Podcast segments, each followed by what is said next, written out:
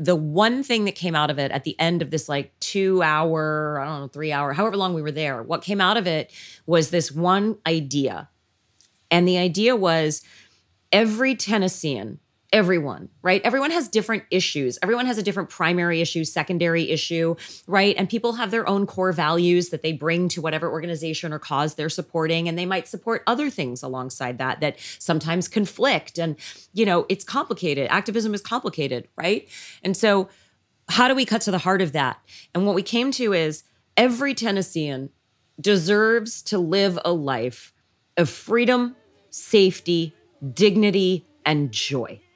And while you are pursuing your life of freedom, safety, dignity, and joy, you may not infringe on anyone else's freedom, safety, dignity, and joy.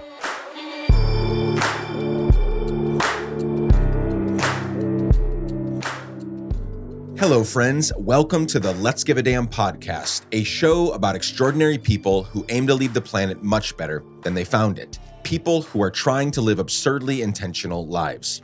All of my guests are very different from each other, but they all have this one thing in common they give lots and lots of damns. I'm your host, Nick Laparra, and I'm incredibly glad you're here.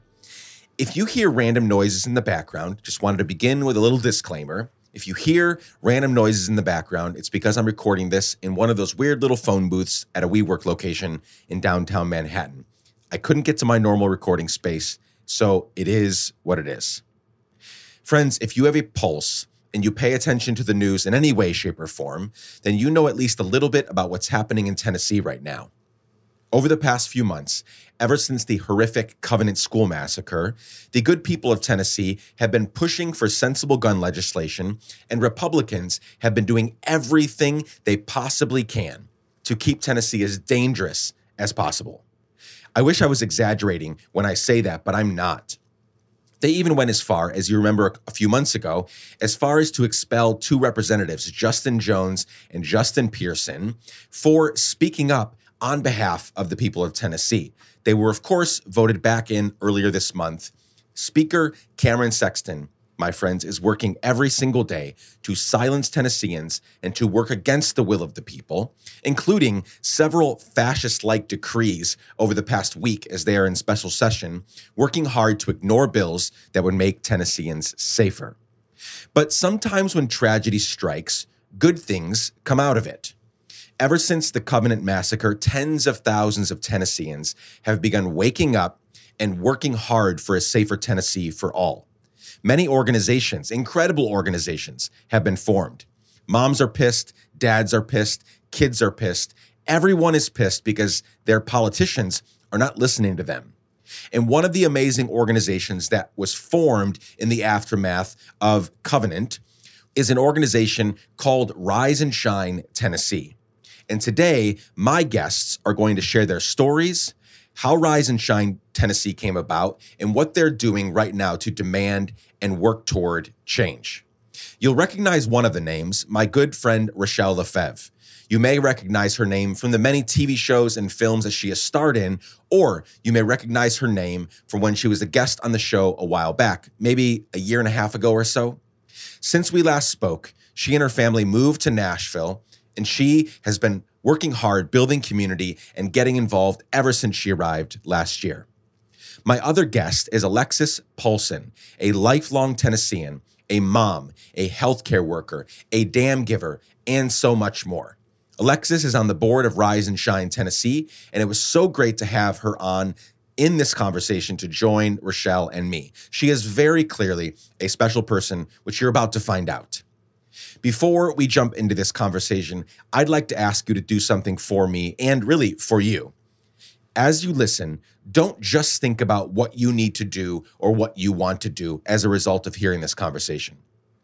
Think about with whom you want to do those things, with whom you want to give a damn. It is clear in this conversation that you're about to hear that Rachelle and Alexis are doing so much more. They're doing much better work together than they could do alone. Giving a damn alone is fine, and sometimes that's what it takes, but it can and will be lonely because we are meant to do this shit together, celebrating wins, grieving losses, putting in the work. So, friends, keep that in mind as you listen. Who do you want to give a damn with? A quick reminder, as always, that you can email me anytime and for any reason at hello at. You can ask questions, recommend future guests, tell me how much you love or hate the show. Anything goes. I just love hearing from you. And now, let's get right into my conversation with the incredible Rachelle Lefevre and the equally incredible Alexis Paulson. Let's go.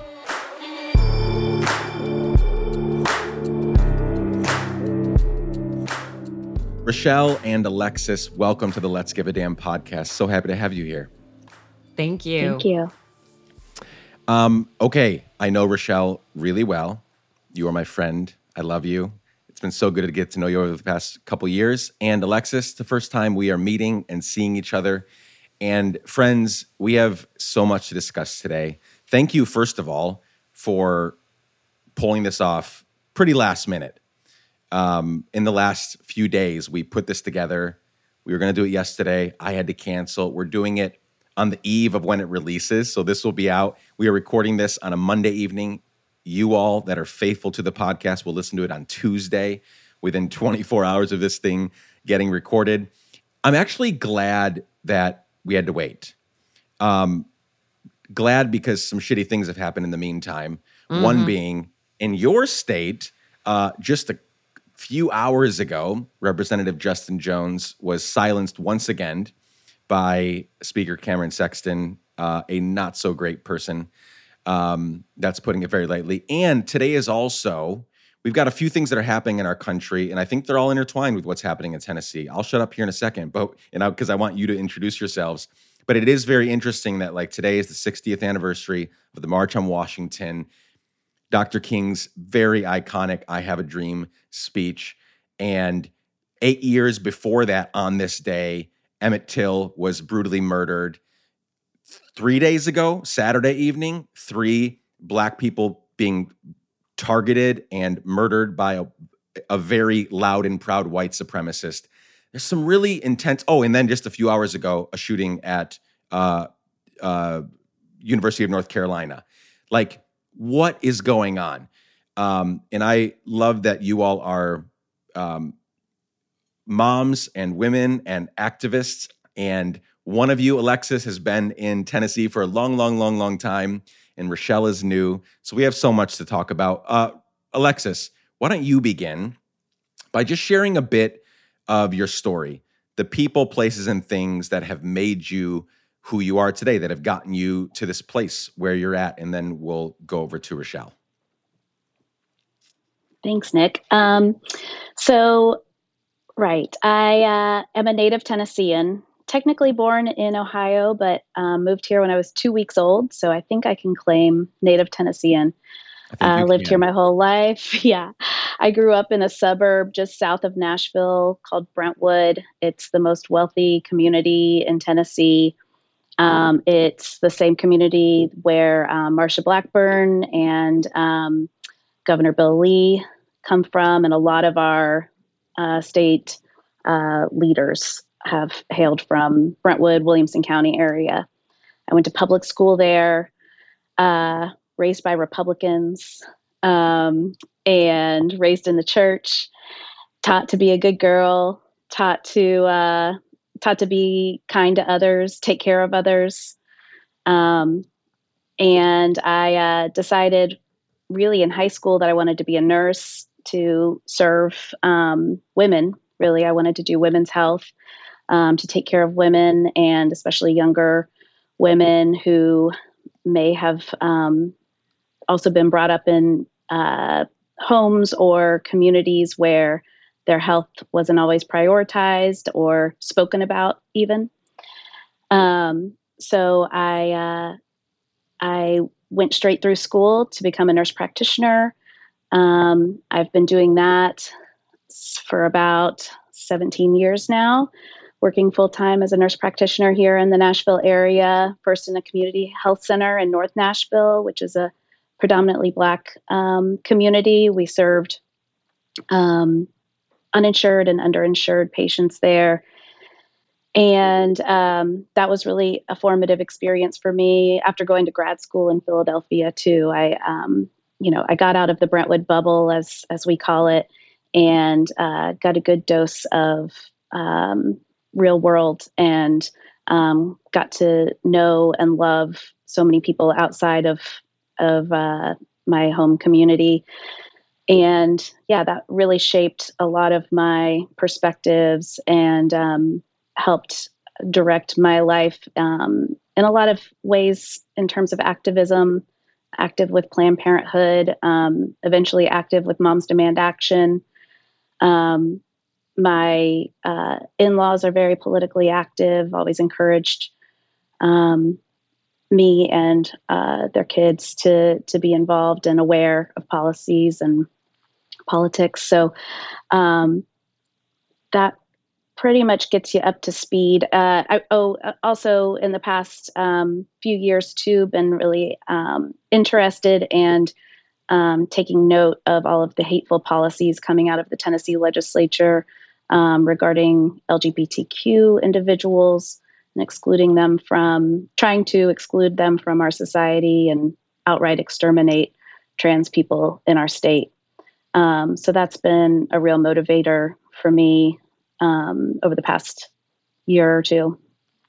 Um, and then uh, Covenant happened, and then the sh- the shooting at Covenant happened, and then we can we can kind of take it from there if if you like, unless you have any other questions.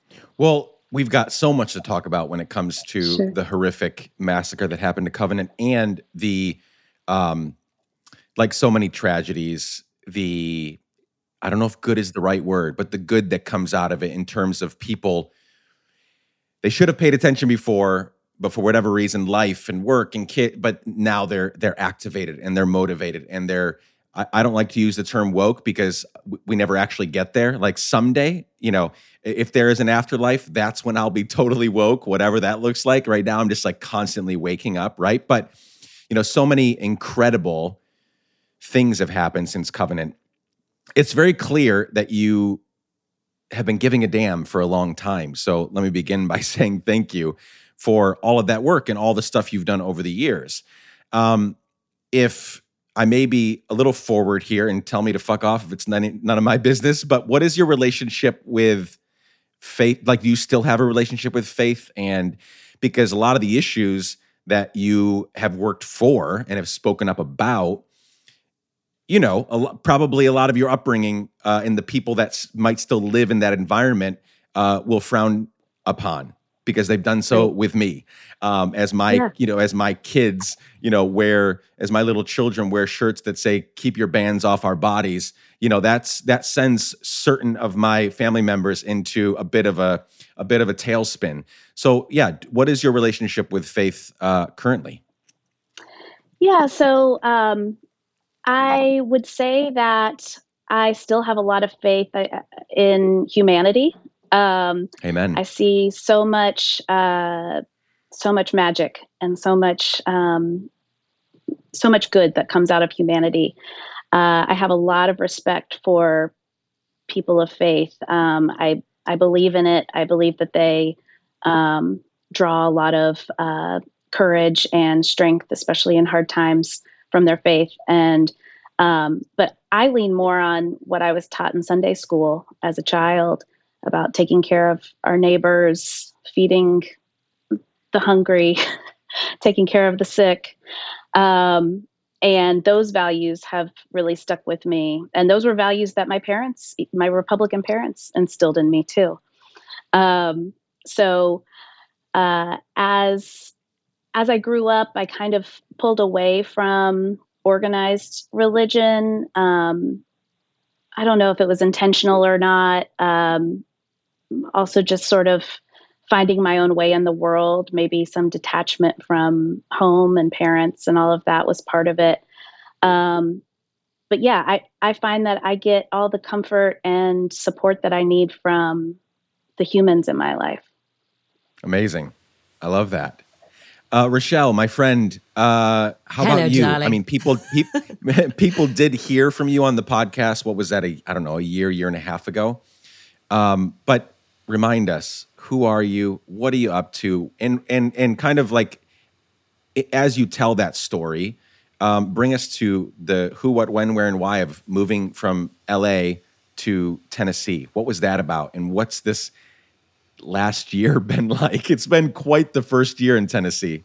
Um, I know that. Yeah. Well, given um, given how many guests you've had on your podcasts, and I know you have some uh, really you know dedicated listeners, um, but I, I, would be surprised if anybody remembered. Um, but I, I, will do a so I'll do a quick refresh. But um, I think some of the um, the foundation definitely sits on like I was born and raised in Canada. There's no telling my story without that piece because I came into this world in into universal. I was born into universal healthcare right? Um, i spent my formative years knowing that i was going to be able to go to university if i got into one. Um, and that my parents were not going to go bankrupt trying to pay for it right? And um, so one of the things that is really um, formative, and, and Alexis didn't use the word, but named all of it, um, which I love because I overuse the word, but you know, privilege, right? All the things we name um, are the privilege that you come into the world with. And I came into the a household that was middle class. My mom was a psychologist. My dad was a school teacher, high school teacher. Um, but my privilege, in addition to being white, um, was also that I could go to the doc. My parents could take me to the doctor whenever they wanted, and um, and there's something about um, socialized uh, education that maybe it's not entirely a meritocracy. And I'm not saying that there's no nepotism in Canada, but certainly it's a meritocracy in the sense that I understood that if I if I worked hard, I, I really could go to college. Um, and yep. I, I, think there's I just I just came to came to the US when I was 25, 24, 25 um, for an acting job. And um, and I remember being struck when I moved here by, you know, I heard I'd heard I'd heard a rumor that there was no healthcare here, that education was unaffordable for most people, um, and certainly even you know more affordable at the time when I moved in 2004. Um, but it wasn't until I was really living in the US. And I remember, I think I, I'll tell the story very briefly because I, I think I told it the first yeah, time. but um, I remember I moved to the US, and one of my first memories is standing in a pharmacy watching an elderly couple, um, like in their like mid 80s, and watching the husband give back his medication so that his wife could get her medication because that's all they could afford. My God. Yeah. And I still, to the I live very close to the surface and I cry easily. So like I'm still getting to like I still to this day I can't think about that without having that same sort of both like I want to cry and I feel angry and I feel sick um and all those feelings. And so that was my first introduction to like, oh, something is broken here. And mm. I'm new here, so I don't know what it is, and I, I'm going to try to understand it. Um, so I I was not an activist. I was more just I feel like I was more just in shock for many years, right? And then realizing, um, so healthcare was my first introduction to that, realizing that parents slept in front of emergency rooms um, and didn't go in with their children um, because they were afraid of the bill. So, you know, outside in their cars, taking their kids' temperature every 10 minutes to decide if they were going to go in and risk, you know, risk having that bill. Um, and I remember being struck by that. And then, of course, you know, um, the the affordability of of college, and then a disappearing middle class. Uh, and then I and I was a green card holder, and I hadn't yet become a citizen. And then Trump got elected, and I knew that I needed voting rights. yeah, you did. Yeah, I did. Um, and so I became a citizen, and then something happened to me standing there doing the pledge of allegiance and being sworn in. And i something just in that you know something just clicked for me. And i went i have voting rights now. What does that mean in my adopted homeland? And like what does it what does it mean to have a civic duty? And what am i going to do with this? Um, and so i had been involved with various organizations and um, but again to name privilege like i i was living in california. I was living in a very blue state with some of the most LGBTQAI plus uh, IA plus laws in the country, with some some of the if not the strictest, you know, some of the strictest um, gun safety laws in the country, right? Um, and a myriad of other environmental protections. Like you know, just a, a whole slew of things that I had the privilege to be complacent about. So I was involved with nonprofits and I thought that was enough. I thought that because I had resources, if I give my, you know, whatever my name was worth at the time, um, if I give my name and my voice and my likeness to causes I care about to amplify them, and I give my resources to nonprofits to do work I think needs to be done and help people I think need need helping, um, then that will be enough. Uh, and I I fully admit that, and I was I was wrong. I was really wrong. I didn't. I was not doing enough. Um, and then my in the middle of the pandemic, um, my husband and I, after we had kids, had been talking a lot about moving somewhere that was greener and where you sort of talk talk to your neighbors more than you do in LA. like like super like I'm a socialist, right? like super liberal, progressive, you know, obviously vote uh, Democratic. And then um uh but I'm but I'm like not old fashioned, but I I have this sort of like I don't know maybe it's like a is it a leave it to Beaver streak? I don't know. I think when the neighbors move in, we should bake them pie. Like that's how I want to live, you know. Um, and I love community building. It's a kind of a superpower that I have because I love people and I'm I'm okay putting myself out there to bring them together. So we talked about moving to a place where there was water and greenery and wide open spaces for our children, and it was more affordable. And uh, Nashville came into the mix, and I, uh, we talked about can we can we really live in the South? Okay, Nashville's a blue bubble. Okay, there are good people everywhere. You know, on uh, on on uh, election day when I stand in line to vote, everybody's polite. You know, like I don't know who you're voting for, but everybody stands in the line in the same line in the same civil manner. Yep. Great. Um, we'll we'll go there. and so and so we came here and um and this is where in the last year I have really learned that I was not doing enough and I came face to face with what I thought was activism and what I thought was participating in making a change in the world turned out to be complacency and privilege and not enough. And so one of the first things I did was I went looking for where the people who are doing the work, the real work that I have not been doing, and how do I get tapped in and how do I help? Um, and then I met Alexis. so, and then you here, met Alexis, and, and the rest is Alexis. history. Here and the rest is history. And who knew that? Uh, who knew that uh you know that another white chick born in Brentwood, Tennessee, you know, was going to be the person who was going to be my tour guide for what real activism looked like and you know protests unlike protests that I had attended before and and and all that. So yeah, she's really led the way for me. Yeah, Alexis, why don't can you describe um not the first time you met Rachelle, but like how did this friendship sort of form uh and what has sort of taken place since then in in your friendship? I know a lot of great things and we'll get to rise and shine here in a minute and a lot of the stuff that's happened the, the I'm sure a lot of the horrific things that have happened the past few months have really galvanized this friendship and partnership and you know and it and the the group has gotten bigger and all that stuff. But how did that how did that start? Because i i'm i'm so i'm endlessly fascinated with humans in general and also like how certain people meet and how serendipitous and beautiful it is and the great things that come out of uh, sometimes meeting the most random people. I don't know how random it is. You'll tell me here in a second, but like I just want to hear, yeah, how did this start? Because obviously, I, I believe that great, great things are are already coming out of this friendship, and will continue to do so. Thanks. Yeah, um, I think Rachelle. Thank you, Rachelle, for what you said. That's very generous. I, I would say that it's been a partnership and a group effort. Um, you know, all, all that we've done in in the past year, but to answer your your question, Nick, I think um, like Rachelle said, she's a great commu- um, community builder. So we have kids the same age, around the same ages, and they have a lot in common. And she, we live in the same neighborhood. Coincidentally, Rachelle rented a house in the neighborhood where we've lived for about eight or nine years.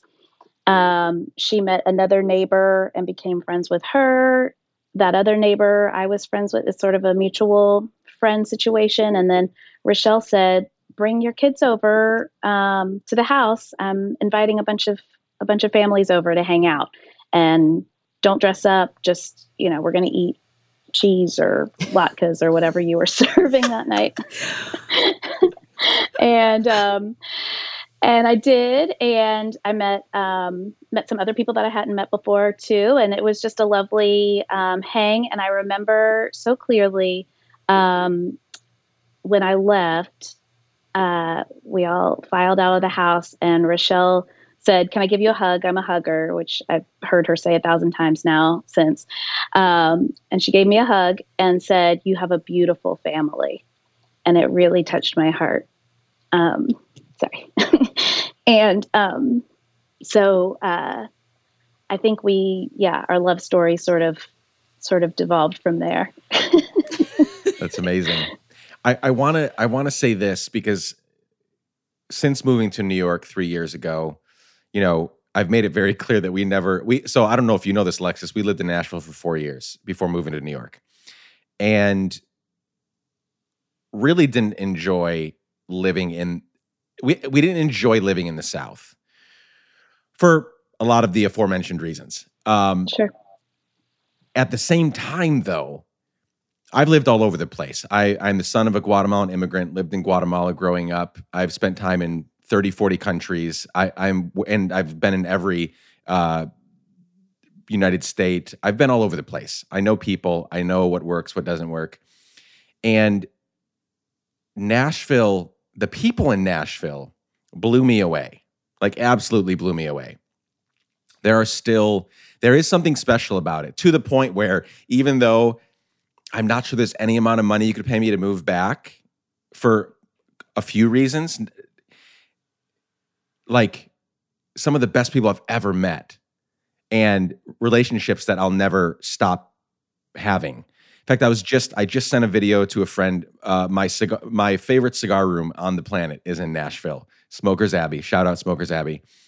Um, started by a former pastor who created really like one of the most beautiful cheers like environments where again, I have I have places I love to go in dozens of countries. Like I've I've got journals full of like when you go here, go there, and there I can count on one hand the amount of places that make me feel like Smokers Abbey that I can still go in and literally feel like I never left. That is so rare, and it's not just Smokers Abbey. It's not just uh, Josh who started it. It is. It's also Nashville. It's also. I think there's really special things that happen in the South that can't happen in the American South that can't happen anywhere else because of the, you know, that call it leave it to beaver, call it whatever you want, but there's this beautiful, um, there are beautiful things that happen in Tennessee. Like I can't explain it. Mm-hmm. Like I mm-hmm. understand why people go. Like I don't know if we will ever go back like for mm-hmm. any extended period of time, but like I totally get why. And sometimes I really fucking miss it. Like that's mm-hmm. so true uh, because you know our favorite home ever. We've lived in so many homes. We had this little home, like this cheap piece of crap home that we rented. That, but it, it like we. I wish we could move that home from there to Manhattan, which would be impossible because everything about that little home we loved, and it was the place that we had so many hangs around the fire and so many. We had in this small like 900 square foot home, we had 40, 50 people over for Halloween and like all these big parties. And so I say that big for for for your sake as well to to reiterate that I support you all and want to do everything I can. Like Tennessee holds a special place in my heart. I'm going to mm-hmm. continue supporting Tennessee and supporting you all. Um, and and I get it. I get what the way you just described that. Like come over. Like it's it's hard to do that in Manhattan. I love Manhattan. New York City is my favorite city on the planet. And that shit does not happen here. Nobody wants anything to do with each other. We're all just like trying to get where we're going. We just got off a, you know, a delayed train and this and that mm-hmm. and everything else that's happening. So, um, even as we talk through some of the hard stuff that's happening in Tennessee right now, I think it's a really it's ripe for amazing groups and activism and incredible things to happen because of the way that Tennesseans treat each other and mm-hmm. do things with each other. So all that being said, uh, thank you for sharing how you two met. Uh, Rachelle, um, I would love to hear um, how you got involved with Rise and Shine. Give me some timeline. I want you, Alexis, after to describe sort of your involvement with Rise and Shine. I know you're a board member, and I've seen over the past few months you know, ever since Covenant, um, I've seen groups sort of pop up that have been incredibly active and very effective. Um, and Rise and Shine is one of them. I mean, the, the, like I follow the Tennessee Holler. I follow obviously news from Tennessee as well. I, I still follow all the the news accounts from Tennessee, and y'all come up over and over and over and over again because you're there, you're showing up, you're doing the work. And so, Rachelle, yeah, could you um, walk me through how you came to know Rise and Shine, and then Alexis, I'd love for you to describe where Rise and Shine came from and what's happening.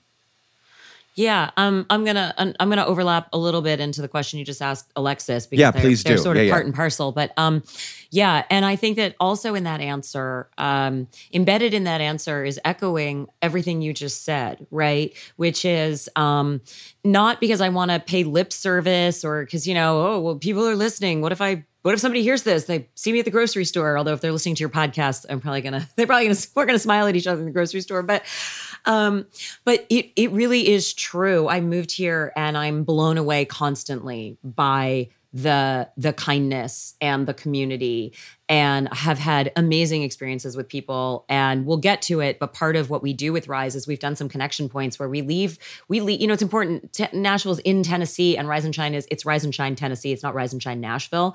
And so we have left davidson county and gone to you know more rural counties and and talked to people. And um, i've had lots of conversations with um, the, our state troopers and with police officers and you know um, people who get really typecast and really vilified in these conversations in terms of their role here specifically, um, in terms of being talked about as groups rather than individuals um, and human beings. And um, and I'm not sympathizing with institutions, but what I do want to name is what it's like to have one-on-one conversations with people here, and it is there's something to the southern hospitality, kindness kind of interaction. Um, and that's very much important in the Rise story because what happened was I, um, so after the, uh, after the Covenant shooting, um, there were all of these, you know, gatherings were organized and um, they were protests. They were people getting together, having, uh, you know, like minded people getting together, having discussions, brainstorm sessions. What can we do? Really, people coming together um, to a lot of whom were motivated for the first time. And i i understand how that i understand how sad that is on on the one hand and the idea that you know um we're just gonna there's it's, it's impossible not to name right that this happened at a wealthy school in a well a wealthy private school christian in a neighborhood and it was a predominantly white school in a predominantly white neighborhood. And all of a sudden it looks like all of these people care for the first time right? Whereas black and brown women have been leading their communities and leading this charge and um, burying their children in i was going to say unacceptable numbers but one is unacceptable right? Um, to gun yes. violence. And um, and and so just yes that bears naming. Um, and also a movement doesn't become change without a majority of people rising up to care about it, right? And showing up. And so, to the people who are new, I think it's really important to also say, um, to your point about like waking up as opposed to being woke, like anybody who's waking up, great, welcome. I welcome you. Absolutely. I am not, we're not going to pretend, I'm certainly not going to pretend like I've been awake since day one, right? Not at all. Um, so, I was looking for, you know, how to how to get involved in this community and and all these people are you know joining and there's all these organizations and I was already a supporter of Moms Demand and, and Everytown and um and I went to Alexis during all of this and I was like, you know, just tell me any tell me anything you're going to, tell me anything you know about because you know you know you know Nashville and Tennessee so much better than me and she invited me to some things. And then there was one event we went to um and Miriam uh, Abolfazli. I, every time I say it quickly, especially when I'm tired, I screw up the L. But uh, Miriam got up to speak, and Rise hadn't been born yet, but she got up to speak. And I turned to Alexis after she spoke, and I said, "Who is that? Where she goes, I follow. If she ever does anything, that's where my energy and my resources are going." And sure enough, I got an invite from Alexis not that long afterwards. And she said, Miriam's doing something. Come to her house where there's going to be donuts and cheese, always cheese with us, right? Always cheese. Um, there's going to be donuts and cheese and a group of people, and we're going to brainstorm what this is going to look like. But she's going to do something. And we sat in a room, and everyone, uh, it was all women, um, all all women, and um, we sat in a room. And the the one thing that came out of it at the end of this like two hour, I don't know, three hour, however long we were there, what came out of it was this one idea, and the idea was every Tennessean everyone, right? Everyone has different issues. Everyone has a different primary issue, secondary issue, right? And people have their own core values that they bring to whatever organization or cause they're supporting. And they might support other things alongside that that sometimes conflict. And, you know, it's complicated. Activism is complicated, right? And so, how do we cut to the heart of that? And what we came to is every Tennessean deserves to live a life of freedom, safety, dignity, and joy. And while you are pursuing your life of freedom, safety, dignity, and joy, you may not infringe on anyone else's freedom, safety, dignity, and joy. And so that was how Rise was born for me in my heart in terms of knowing that this was this was the organization that I was going to be ride or die with. Um, Alexis, do you want to do you want to add more? Do you want to like take the origin story from there and kind of kind of run with it? Sure. Well, yeah, I would say too that Miriam. I started following Miriam on uh, Instagram. Someone had recommended her uh, because she was explaining what was going on in the state legislature immediately after the Covenant shooting, and she was actually the one that organized that large protest um, three days after the shooting, which we were all at.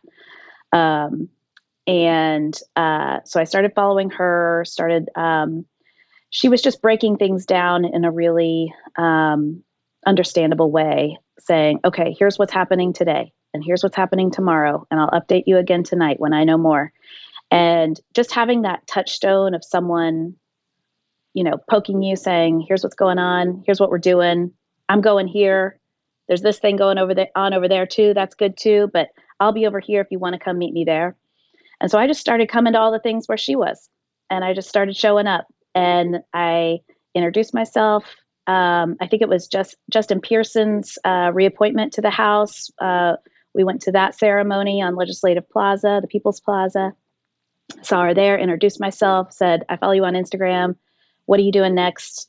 I, I want to come with you. And she was like, Yeah, great. You know, uh, so we connected that way.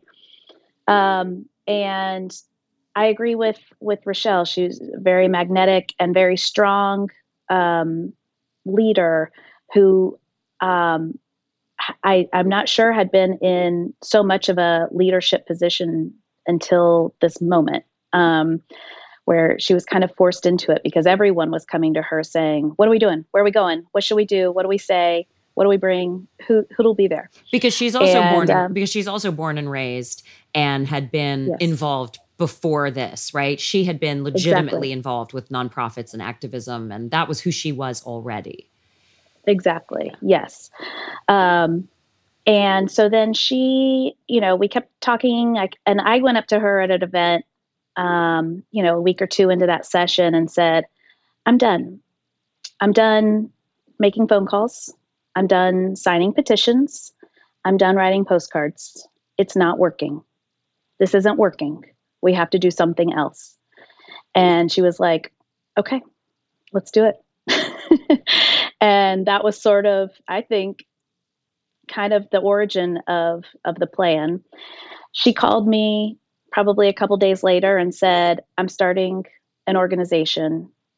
I want you to be on the board or in leadership in some capacity." We'd known each other a couple weeks at this point. and I was like, "Okay, that's great. Um, I'm not sure that I'm interested because I have all these other issues that I care about too, and I don't want them to be, you know, I don't want to de- detract um, from my other activism to just work on gun safety, even though obviously it was forefront of everyone's mind at that time. you know, like Rachelle said, we all have different causes that we care about and Right. that affect us personally in some ways. So I was like, oh, I don't know, Miriam, you know, I it sounds awesome and I'll follow you. I'll do anything you ask me to do, but um but you know, I just I'm conflicted about that. And she said, well then let's make it a, a multi-issue organization.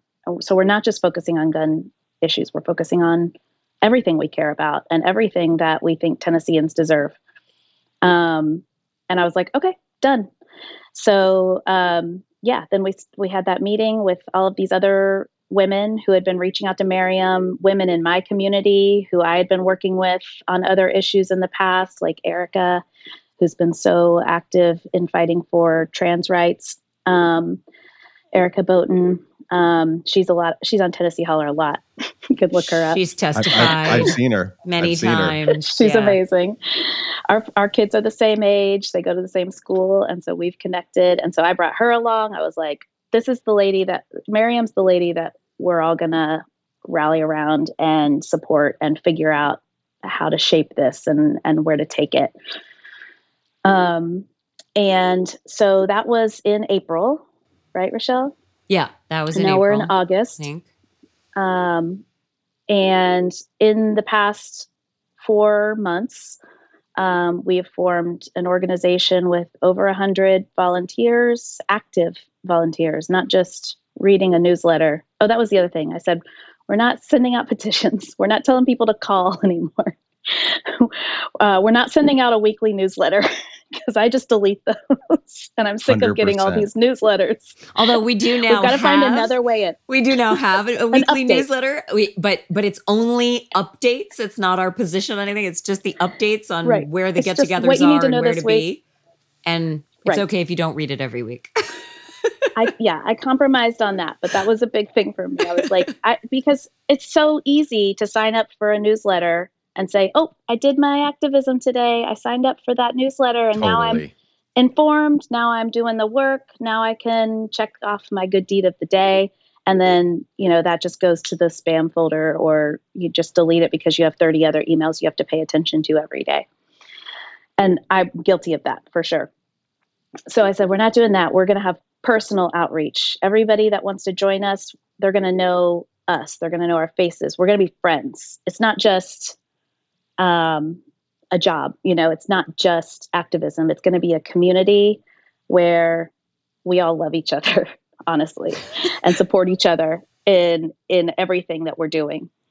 Um, so we try to personalize as much as we can. Obviously, as we grow, that's going to get tougher and tougher. We'll have to like I don't know pyramid scheme it out or something. No, no, I'm still no, no, no, no, But, no, no, um, no. I'm not outsourcing my volunteer engagement job. I am still going to hug everyone and get to know them and cry with them and hold them while they howl at the moon. R- Rachelle's Yes. a, Rachelle's a good hugger, so just make her the hugger, Really good. the hugger in chief. Oh, she's hearts and morale chief. Um, yeah, Yeah. and she takes care. Of, She's everyone's mama, and yeah, takes care of everybody um, in in good times and in bad. Um, I, I- it's I- also- that was sort of the idea. It's also, Go and I just want to note also one of the things that um that Miriam did, which was uh like from the get when it when she was like, okay, we're really doing this. Um, when she introduced the board, it was uh it was majority BIPOC women. Mhm. That was her board. And I was like, because I, I kept waiting to see like who's going to be in the leadership roles, right? Right. Who are going to be the people calling the shots in this organization? Who's going to be the guiding light of this organization? And when I looked at the board and I went, oh, it's more than half of this, more than 50% of this board is um is BIPOC women. And that was one of the first things that let me know that she was serious about the conversations we'd had about the DEI stuff and the larger umbrella and the responsibility that we had um, to make sure that we were amplifying the right voices and that we were listening to the right voices Mhm. in terms of how we moved forward. Um, and I'm not trying to say that you know I'm not I'm not I'm not trying to say like it's so great like we have inclusion um but it's like that was that really is a core thing right if you like I'm new Yeah. here I can't be calling the shots like Right. new and I'm a white lady I can't I can't be the one to be overseeing this I'm not the right person for that um so also giving Miriam credit um, that mm-hmm. she knew that that was she knew that that was the only way to go. Yes, intentional. It was intentional. Thank you. Been, That's the word. Has been yeah a consistent thread. Yeah, it's it's it's really beautiful, and I I, I wish someone maybe maybe maybe that someone is me, but I I've I've, I've the, what you just shared is so fascinating. The whole like journey, and I know you only shared bits and pieces of it, right? We could we could spend hours talking about what's happened over the last few months, but what is very clear to me is that this has happened fast, but with a tremendous amount to to reiterate what you just said, with a tremendous amount of intentionality. Again, I don't for one second think it's been easy and perfect and seamless. But this thing has grown really fucking quickly in the past few months.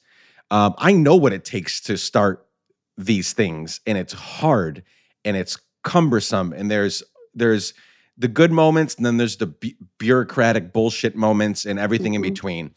And mm-hmm. so, what has happened, as far as I can tell, is nothing short of a miracle.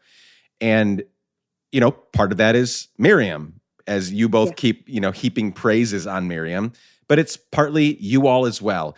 And people, again, continuing to show up each and every morning to continue waking up, right? I mm-hmm. read this mm-hmm. quote the other day. Uh, Brian Andreas said, you know, uh, slaying a dragon is easy.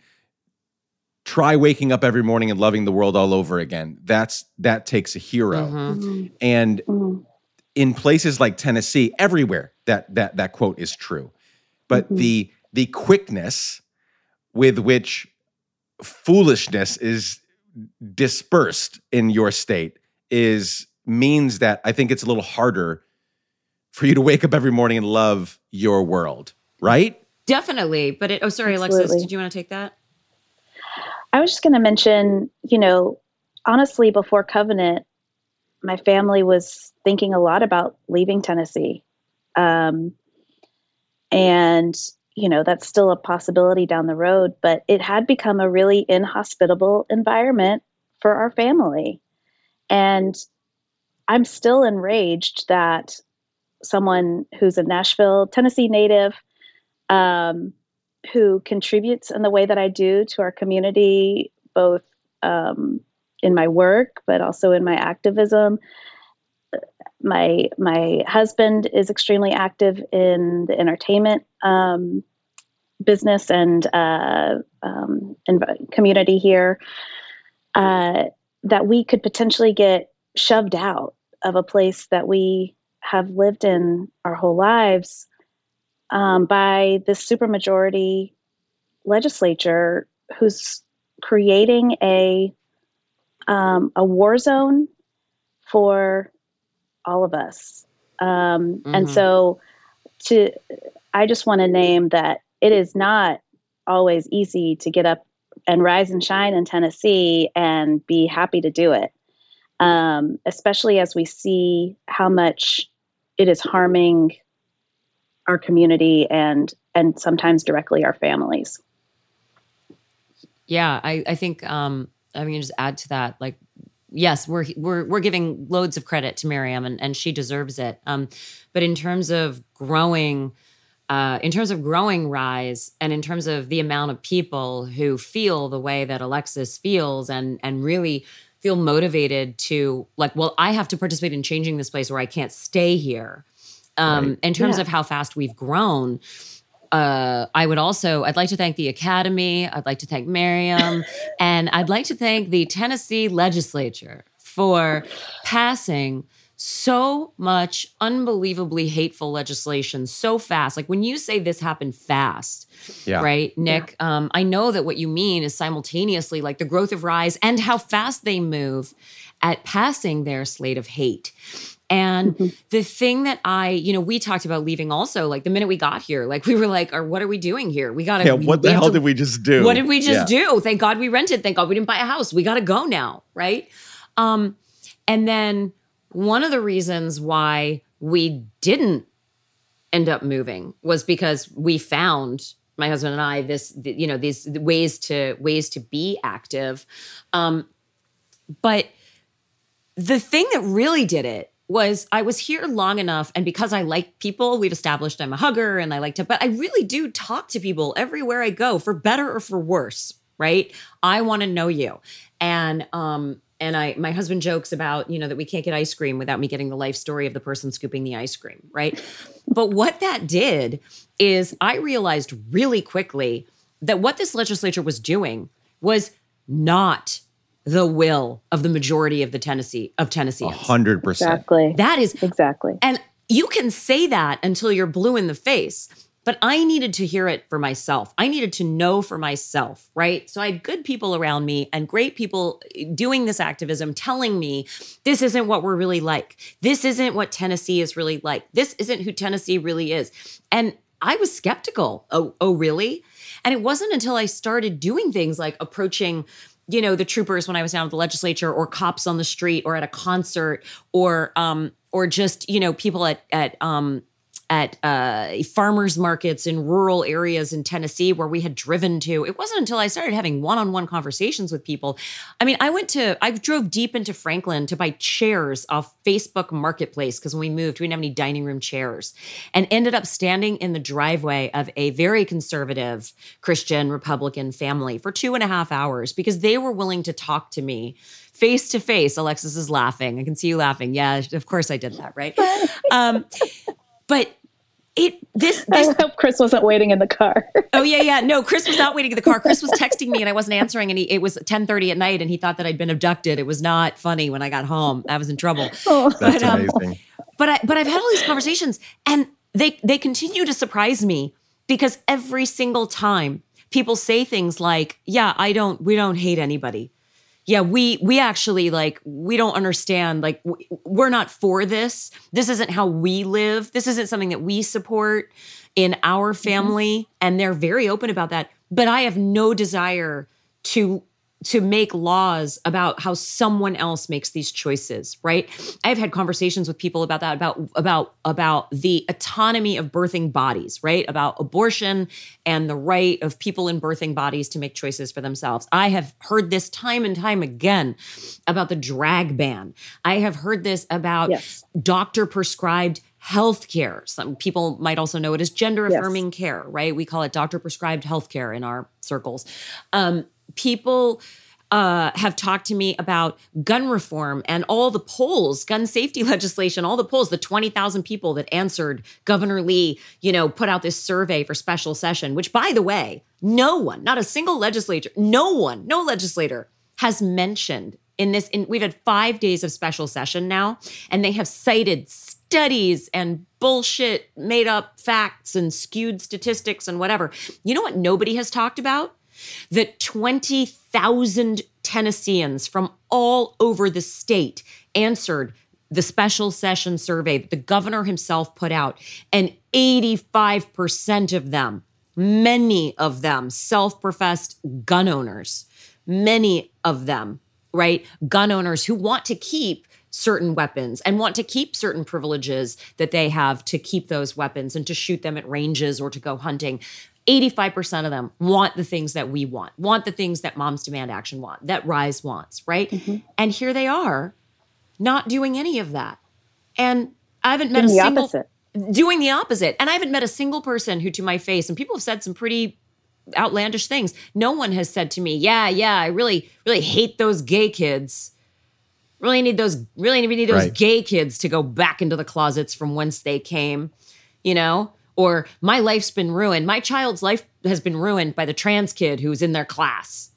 Like these are not the stories. This is not what Nope. you'll hear from Tennessee.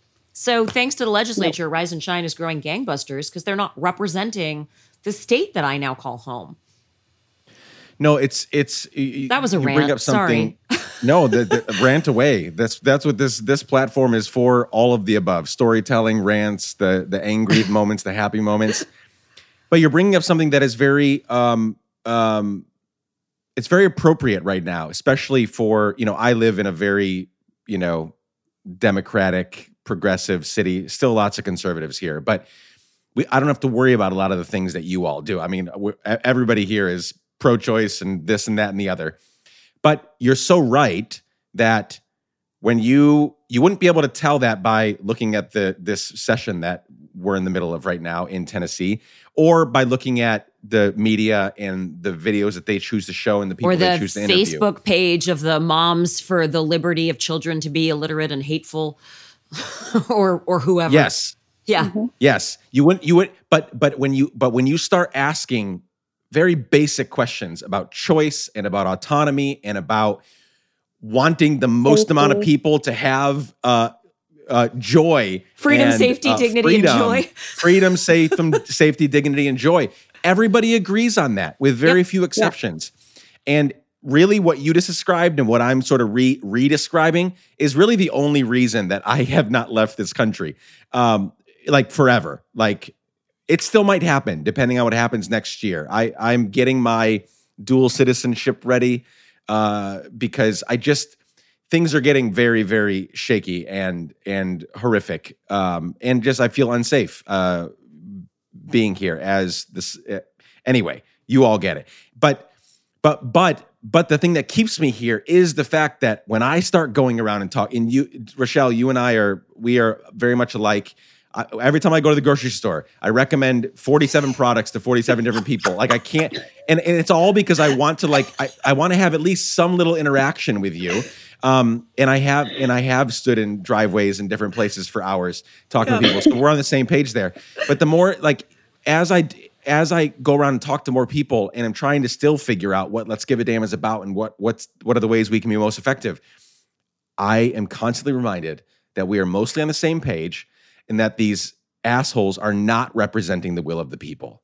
Uh, both from a, I mean, that's all the way from the top. That's from, you know, that's the Senate, the Congress, governors, mayors, like those in power, which are predominantly old white people, are not representing the will of the people. They are falsely talking about how, what they think the people in their constituency uh, believe, but they don't. They don't believe that. Most people want the most amount of people to have freedom, joy, dignity, right?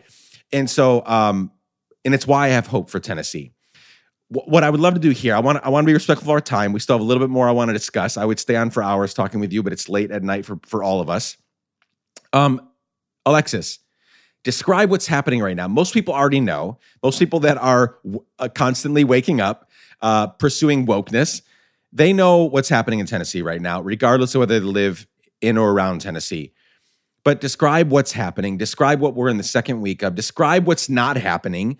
Uh, describe what is happening to um, um, representatives that are speaking up for the majority of Tennesseans. Um, what's happening? Because it seems like when I scroll through my Twitter or X feed, whatever, like that's such a weird thing to say. When I scroll through my Twitter feed, um, thanks, Elon.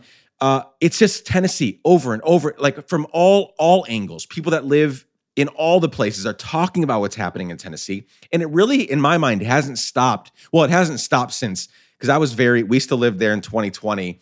We moved shortly after, but I was down there with Justin Jones all the time, um, protesting, almost getting arrested. Uh, sometimes having not so great conversations with the state uh, state patrol. Um, so I, I, I'm I'm very aware of sort of what's happened over the last two or three years, but it, it feels like it's been a constant barrage since the Covenant shooting, which should have been the beginning of change in Tennessee, and all it's been is just an absolute shit show. So it's kind of sort of all culminated to now this special session. What's what's going on, Alexis? And then I want to turn to you, Rachelle, and we'll talk for a little bit about what can we do. Both both both Tennesseans that are listening. Thankfully, a lot of Tennesseans are listening that sort of got on the let's give a damn bandwagon when I lived there. But also those of us that are not living there. How can we support? How can we help? So, Alexis, what's happening in the special session right now? Okay. Um, I hate to do this. Can I take us back to April for just a Go- moment? Go, back. I just Yes. want to mention that the only business that the Tennessee State Legislature got done in the week or two after Covenant before they adjourned for the entire year until next January, the only business that they settled was that the Tennessee three would be, or Justin Pearson and Justin Jones would be expelled. You know, we had to go through that whole trial. And they um, passed a law that gun manufacturers would not be held liable for the insur- for the uh, injuries that their weapons cause. So we have crying mothers on the steps of the Capitol begging for change, and that's the law that they decide to pass in our in front of our faces. So obviously, everyone who's there, everyone who's paying attention, is going to be riled up and ready to, um, you know, burn the city down, basically. Um, sadly, uh, you know, the summer the summer then happens, and a lot of people there's a lot of attrition, right? Yep. Um, and uh, but we did continue to find and grow within our community people who wanted to continue to stay interested. We um, used our volunteers throughout the summer to do things like analyze those 20,000 comments sent to Governor Lee. We fil- we created a whole report on all of those. Um, we had other events. We went out to all these rural places to talk to other Tennesseans, all of that. So we kind of spent the summer working and doing our homework. And then uh, Governor Lee announced this special session that was um, considered an exceptional session for to be um, focused on Tennessee safety, which was read to mean as gun safety um, right. oriented. Um, he had softened on his uh, opposition to gun safety laws after Covenant. He had a personal friend who was murdered in uh, that shooting. Um, he also has a personal, he has other personal history with gun violence. Yes. So um, it was uh, it was good to see him softening on this issue and suggesting um, uh, an emergency protection order. Uh, we call it an ERPO law, where people who were deemed mentally unstable by the state could be disarmed, um, where their guns could be taken away. So that was one thing that um, a lot of other uh, gun advocacy organizations had been pushing for. So it was good to see a little bit of movement um, on that front. So he schedules this special session. It started last Monday. What was that? The 22nd of August? 78 like days ago. It started right. 78 days ago. That's what it feels like. yes. Um, a long, long time ago.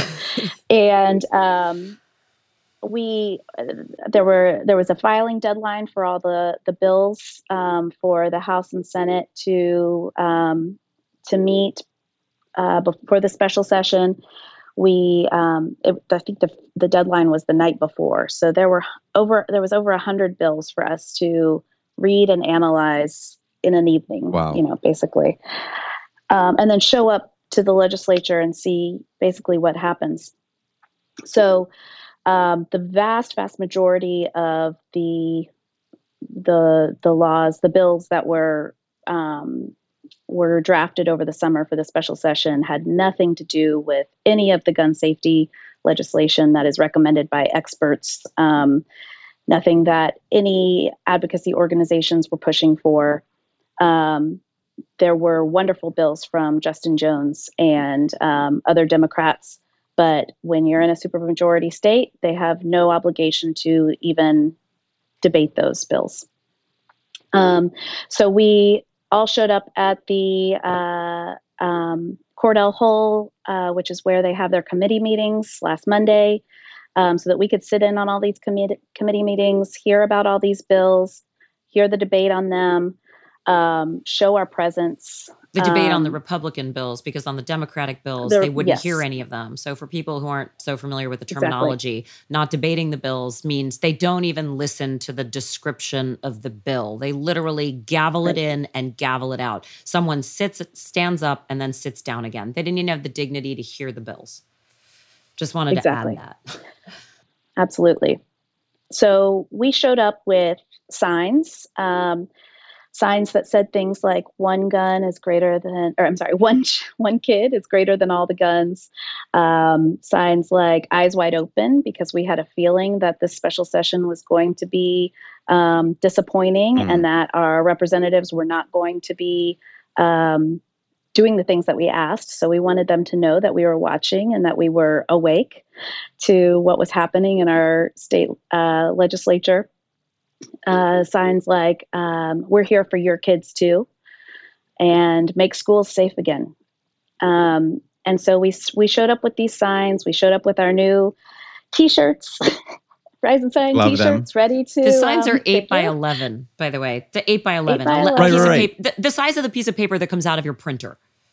Yeah. Right. So just to show our presence visually um, and uh, make sure that everyone in that house, everyone in that body knows that Tennesseans are watching them and knows what we what we're there for.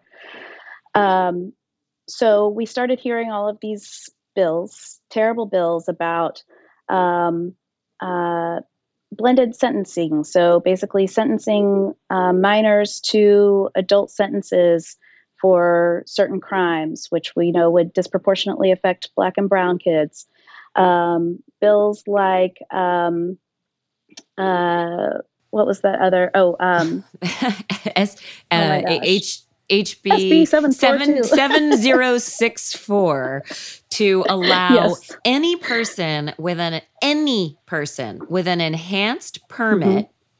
And by the way, eight-hour people- training. It's an eight hour online training. You can pass it while hitting enter and doing other things for eight hours. Um, and if you do this online, there's no, there's, you don't have to show up in person. You don't have to show up in person with a weapon to show proficiency or anything like that. It is an online course and they give you an online certificate. And that is called an enhanced permit, which is a misnomer because we don't have permits in Tennessee. We have permitless carry in Tennessee. So you don't need a mm-hmm. permit to get a gun. But if you want to, if you want to conceal carry, optional optional permits if you want to conceal carry you can do this online enhanced permit course so this bill allowed anyone whether you have kids in the school or not to carry a weapon on school grounds. Right now anywhere where kids are in school is a gun free zone. And anywhere that kids have sporting events or if there's um, let's say there's uh, kids go to a museum for a field trip anywhere the students go that automatically becomes a gun free zone. So this bill allows anyone with a enhanced permit concealed carry to bring their weapon into schools into sporting events into the field trip areas anywhere where the kids are now becomes a place where anyone can bring a weapon and it's concealed and they do not have to let any of the school administrators or anyone know that they are in possession of said weapon around these wild. children Now, now this this bill, to be clear, did not it did not pass, right? It failed. Not the But- first time oh it passed oh it passed with flying colors Right. the first time Right. And then it failed. And we're afraid that it only failed because there's another redundant similar bill that has that appears to be passing. And this is not to be confused with the arming teachers bill, which is a whole other, that's a different bill, right? So if we can't let these people, um, there's also, I don't want to get too deep in the weeds, but I will name one more, um, if that's okay, Alexis, because this one also gets Yeah, me. Please. Um, the bill, th- just to remind people, like these are, we're all showing up to get them to pass sa- less guns, whatever, whatever the Gun less safety. gun safety. and they're Gun doing every fucking thing they can to less bring more guns guns around into more kids places. Right Yeah. yes gun safety and less guns around kids would be great in kids in schools right um, they uh, they also have a bill that allows if a school chooses not to have an armed resource officer an SRO, uh, right, a security resource officer. If the if they do not, if school chooses not to hire such a person in their school, that the local police station, the local precinct that has jurisdiction in the area where the school lie, where the school resides, that station has the right, if this bill passes, um, and if it, if it comes back and it passes, to put any one of their officers, I believe retired or active, inside the school as an SRO, and the school cannot say no. So even if every single parent of every single child in that school and all the faculty, staff, and the entire elected school board and the principal all signed a letter saying we do not want this armed officer in our school, they would have absolutely no no power. The local pol- police station is now in charge of security at this school, and they can place armed officers in there if they want to. This is the legislation we're sitting through. Yeah. So we sh- we show up, and this is what we're hearing, right? And also, the first day, it's announced. Well, uh, it's also announced the first day by Cameron Sexton, the Speaker of the House, that there are new rules. Surprise, new rules. we had a little committee meeting that we didn't tell you guys about, which is also illegal, um, about these new safety or these new rules that um, we're passing for the House, and they include. Um, you know this warning system for the other representatives. So if they speak out of turn if they don't um, show decorum then they can um, be silenced basically. It's it's a three a three warning system. And basically after the third warning they don't get to speak for the rest the entirety of the rest of the session. Um, so that was just a new rule you know because why not? And then because why not? Um, the other new rule was no signs. Um, not even the small um, letter sized paper signs that we had been bringing in for years um, and uh, and so we were all just totally caught off guard by all of this. Um, and so a couple of our group members that second day, uh, Erica Boughton, that I was mentioning, mm-hmm. uh, Maryam, and another one of our amazing volunteers, Allison. She she decided this isn't right. I I should be able to hold a sign in front of my body um, during this committee meeting. And sh- it was kind i think it was kind of a spur of the moment decision. We were all sitting together. And mm-hmm. she said i'm not putting my sign down. Because we were also holding them up in between sessions. And then once they would gavel in we would have to put our signs down. And the and the committee um, leader would say okay we're in session. Please remove your signs. Mm. So she told us right before that happened i'm not putting my sign down and erica said i'm not putting mine down either and we were like okay you know, we we knew what would happen. They would just get carried out, and um, and then we you know see what happened from there. Um, we did not expect you know this entire press and um, you know emotional uh, reaction that we got from all over the country. And thank you for mentioning that that uh, in your circle that you're hearing about Tennessee. it's incredible to hear that our story and our cause is reaching all corners of the globe and all the people that have reached out to us. I mean, we have donations from all over the world now. Um, small ones. We still need more. Yeah. but um, but uh, but yeah, it's it's been incredible. So um, so yeah, there was all of this this tornado of of um, outrage and um, and energy around this this issue. Um, and so Allison and um, Polidor and Erica and Maryam filed a, a suit with the ACLU demanding that that signs cannot be restricted in in the state house. Um, that it was an infringement on their First Amendment rights. Exactly.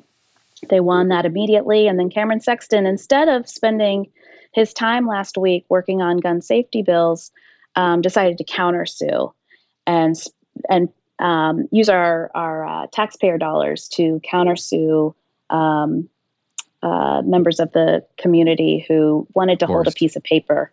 Mm-hmm. Um, good news is we won again today. It was mm-hmm. incredible. Mm-hmm. I was I was nervous, but but we won, and um, and we're going to keep winning and we're going to yeah. keep pushing and he's mm-hmm. going to keep setting these traps and we're just going to keep stepping right over them um, and so is justin jones clearly um, and if he we like i said when i met maryam for the first time I, am done i'm done playing these games yeah. because they're not doing their jobs they're not doing what we're telling them to do what we're begging them to do what victims families are crying and begging on their knees for them to do. Yep.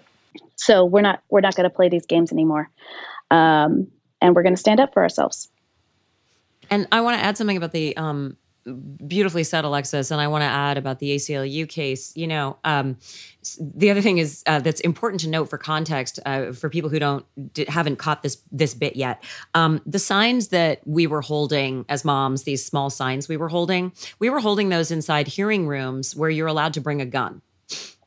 So exactly. there were a there loaded was, gun. A loaded gun. There was one on the same day that we were um, that you know that moms were escorted out of this room for holding signs. Um, one of our legislators, uh, Caleb Hemmer, one of our representatives, went to the security desk to ask, and there had been their rough, their low estimate was twenty five. They said somewhere between twenty five and thirty five between the two entries. Um, there was a that was the estimate that was put together. Loaded weapons that had entered the building along with us and our signs that day. And guaranteed some of those people were sitting in the same hearing room that we were. 100%. So you can bring a loaded weapon into this place, but not a sign. Um, that's part of it. And then also for people who don't have skin, who feel like they don't have skin in this game, um, maybe, you know, maybe gun safety is not your issue, right? Um, if you're a taxpayer in Tennessee, then someone should ask Cameron Sexton what the state lawyers are paid, right? What does it cost to go to court with the ACLU um, the first time, right, over these rules? And Yep. then the second time, once the judge issued the stay and said, okay, they can have signs, he didn't take that. He wasn't just like, okay, I guess they can have their 8 by 11 signs, yada, yada, yada. He didn't do that. He said, no, I'm going to appeal that and I'm going to countersue. So they had to go back to court, right? And that is Tennessee taxpayer dollars. That is tens of thousands of dollars for one over morning a piece of paper. for three because three moms didn't put their signs down. That's what he's spending taxpayer dollars on. So even if you don't have skin in the gun in the gun reform, gun safety game, and you're not committed to that, maybe you care where your tax money is going. Right? It's like there's so many 100%. angles to this. Right.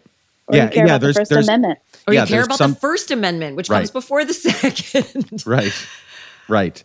There's so there's so many angles here, and there's so I mean, literally, we could spend hours talking about just how asinine these actions are. Like it's like Mhm. while you guys while you Mhm. both were talking about this special session, like I literally was getting sick to my stomach thinking about.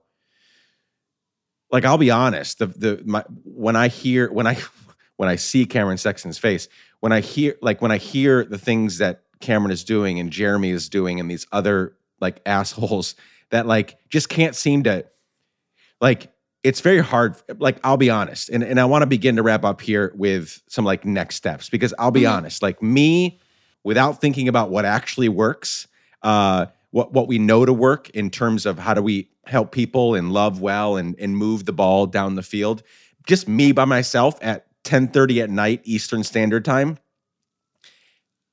I can't stand that dude.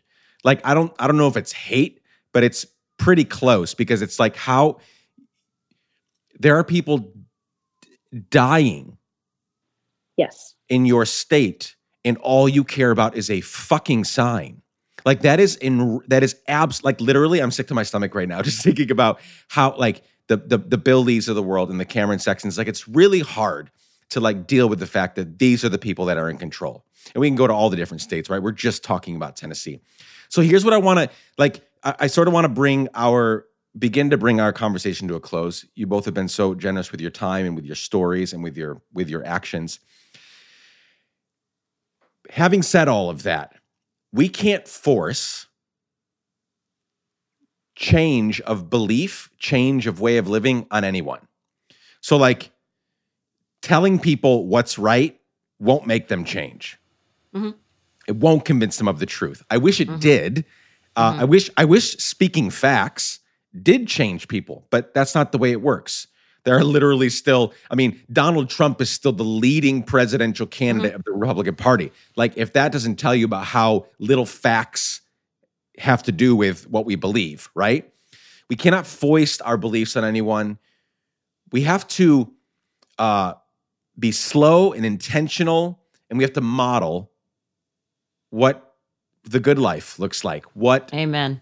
what a a what a a not an individual like fuck individualism like one of the worst things that we ever did is put this like in my mind is like put these all these individualistic laws and amendments and this and that in place or they're seemingly i don't i don't actually think they're individualistic but this idea where it's like take care of me first and if there's any left over you get some if you look at the the mo i'm a, I'm a i'm a studier of societies and if you look at the societies that work the best, they don't have billionaires.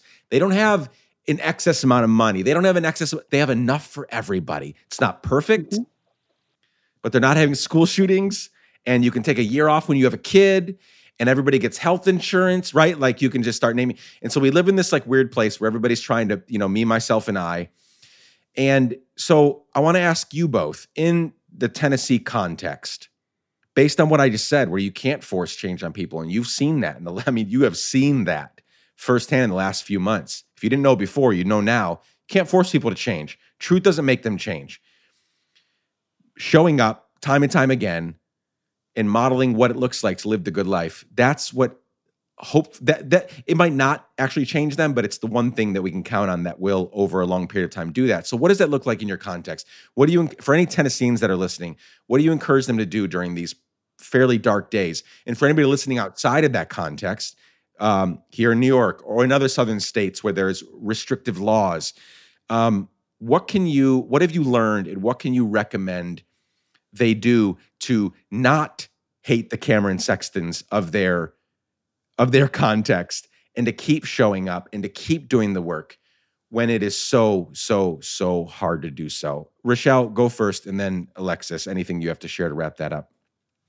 Yeah, um uh, I think one of the first things I want to do is I want to just give like a shout out to some of the organizations in case people are suddenly like, okay, like where do I go? Right. Yes, because please. Alexis and I obviously have put our eggs in the Rise and Shine Tennessee basket. I hope it's okay that I'm going to say it's it's spelled and it's rise and shine tn.org. That's how you find us, right? Um, and we are new, we're young, we're scrappy, we're building community. We're one way of doing it right and there is a place for everyone's involvement right yes. so um, other ways so you can volunteer with us other ways to get involved are um, there is uh, mothers over murder right, who've been on the scene um, forever. Uh, Moms Demand Action. There's uh, Gideon's Army, which brings resources and support to the fam the families of victims of gun violence, right, and works in the communities. Um, if LGBTQIA plus rights is at the forefront for you in Tennessee, there's the Tennessee Equality Project. There's Inclusion Tennessee. There's PFLAG um, has a, a presence here right? Um, so a quick Google will give you lots of organizations. Uh, did I say Moms Demand Action? Like lots of organizations, depending on you know where your heart is at and where your core values lie. Um, and I hope I'm not going to steal Alexis's answer here. I probably am a little bit because I got it from you, Alexis, which is the mic. You want you want to? Um, can I the micro macro? Can I steal it, or is that going to be your answer? Go ahead. No, no, it's not my answer. Go um, ahead. Um, so something that Alexis talked about uh, that I really love is the difference between the macro, which is the larger activism, right? Which is a very good container for your financial resources, your uh, time, and your energy in terms of, um, you know, anger and really like the thing that fuels you to show up, right? And that and and organizations are a wonderful container for that, right? And then on the micro that for me is still the front lines of this yeah. battle. Um, Alexis said, I let people get to know me. Um, when when she was explaining to me who she was, and I I still get really um like I'm so grateful for you, Alexis. Um, she said, I let people get to know me and I let them get to know my family.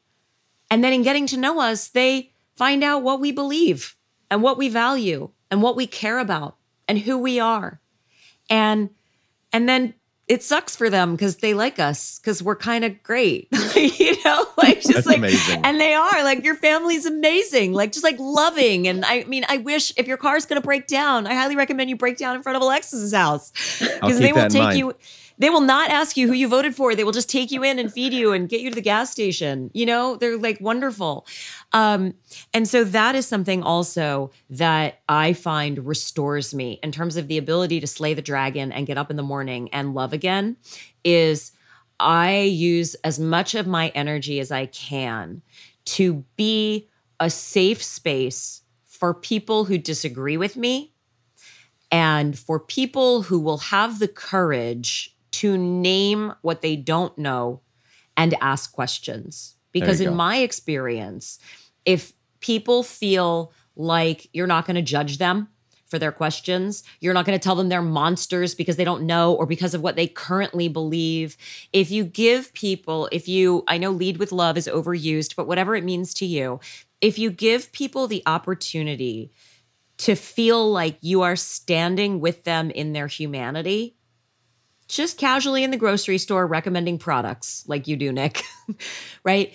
and you can have you somehow, tried eggs yeah exactly like buy the, these organic eggs or my family loves these All, how do you feel how do you feel about um, transgender youth um, you, you know uh, but if you can find Love a that. way to have those conversations that has been transformative not just for the people that i talk to right? It's not like I'm changing people. They're also right. changing me. There's a beautiful yep. exchange mm-hmm. that takes place. Um, mm-hmm. So that's something that I would say too, which is if you are a person who lives in Tennessee and you have not yet, if you're sitting, if you're just sitting and you're frustrated and I hate this and everybody sucks and you're just assuming that there are all these hateful people everywhere, I highly recommend trying to remember that we're all in this together and that most yep. people are good people and actually talking to people in your communities and letting them, if you have all the information, if you got to where you are, and I promise I'm landing this plane, but if you got to where you are in your beliefs by having information, then be a place where other people can come gently and safely and receive yep. that information and and and that really is a thing and then the thing it does for me that's totally selfish is it gives me hope because there is nothing like having someone the look in some on someone's face when they finally ask the questions they haven't been able to ask anyone at their church, anyone at work, anyone in their community because they're so afraid to even be curious, right? They're so afraid to want to know. They're so afraid to be ostracized. And they ask me and they get answers. And you watch them light up. That's the shine bit for me. You watch them start to light up and you watch them start to think for themselves. And you watch them start to go, oh, that never made sense to me before even something as simple as explaining to someone the difference between gender identity and sexual orientation, which yep. people conflate all the time, right? The people who are yep. screaming groomer, groomer don't even know the difference. Tell them the difference, and suddenly they go, Oh, that, oh, oh, I didn't, oh, that makes sense. And it it reassures me that I am surrounded by people who do have good hearts and who, when you give them the information, will be the people that you want to be standing next to while we go on this journey to make change. That was an incredible sermon. Thank you. Beautiful. And scene. And scene. um, Alexis, I would have made home. a half decent cult leader. I think maybe. I, oh, I yeah. listen. I, you, y'all are talking about following Maryam. I'm following Rachelle wherever you want to go. I already, right? I've already told you this, Rachelle. I've already told you this. I'm like wherever you want to go, I'm, I'm in. So well, I follow Alexis. We're talking so we're all just doing the locomotion. There you go. That's right. We're all following each other. Uh, Alexis, take us home. Uh, my answer is to find your people. Um, even as a native here, uh, we've joked about how um, I feel like I, I've gotten to utilize so many of my lifelong connections in the past four months. And I joked with Maryam uh, at one point because someone would say, Does anyone know someone at this place? Or does anyone know that guy? And I'd be like, Oh, yeah, I know that guy. Or my husband knows that guy. And I joked with her and said, um, said, you know, if you need, if we're having a, a, march and we need a cobbler to come fix all the shoes, I actually do know a guy. Like that's how, when you live in a place Amazing. your whole life, yeah, you really do know somebody or you know someone who knows someone. Um, and so that has been an incredible resource to me over the past uh, four months. But the relationships that I've made and fostered, the new ones that I've made and fostered in the past four months in this work have not, uh, this work has not been draining. It's exhausting. Right. But it's emotionally charged all of us yep. in such a um, beautiful way. And um, it's been such a gift um, out of this tragedy. And uh, so, if you are in a silo or you're in a place you've lived your whole life, you feel like you know everybody, if you're an introvert, um, my my recommendation is to is to keep looking, keep looking for the Rachelles, keep looking for the Maryams, keep looking for the Nicks. When people talk to you at the grocery store, talk talk back to them, get to know them. If if someone like Maryam is saying, "Hey, this thing's happening on Sunday, and I'm going to be there at two, show up and go say hi to her, and um, and keep showing up. If if if someone's saying something that speaks to you, yeah. um, follow them around. Um, they'll like you too. They'll find something about you that that they like, and and like I said, we're we're making friends in this. We're we're falling in love with each other, and um, and that's been um, yeah, that's been the most beautiful part of all of this. So that's my advice. Amazing. I'm so grateful for both of you. Thank you for the work that you do, both in your sort of separate lives and journeys with your families, with your partners, all of that, but also with Rise and Shine Tennessee. I'm um I don't need more encouragement to know that good work is happening in Tennessee, but I'll welcome it and I received it tonight.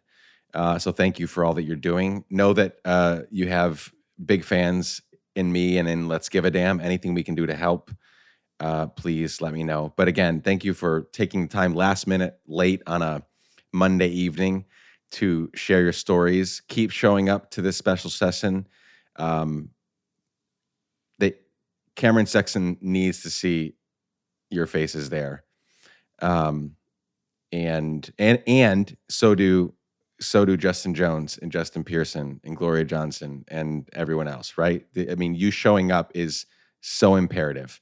Um, even if even if on the fa- even if Cameron doesn't totally get that he is looking at the people that he is rejecting, right? It, it'll it'll I think I think we're moving towards something beautiful here. I really I really do. I have to believe that that that Tennesseans won't ultimately stand for this, that these people will ultimately get voted out and that will incrementally get better and better and better so that maybe we have maybe you all and we sort of live in kind of a weird uh, shitty existence for now, but we're doing it for the kids and their kids and their kids, right? Like this is a we're doing it for them.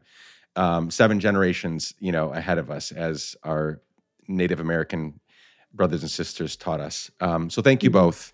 So grateful for you. Um, yeah. Good night. Thank you, Nick. Thanks for using your voice to amplify you. this. Thank you.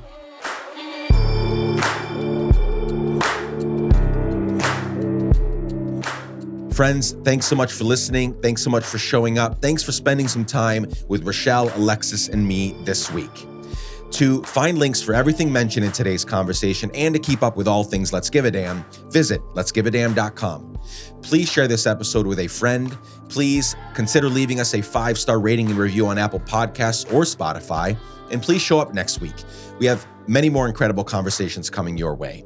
Chad Snavely, Jess Collins Harn, and the incredible team at Sound Studios made this episode. The music is by our friend Propaganda, and you can reach out anytime and for any reason at hello at. Keep giving a damn. I love you all. Bye for now.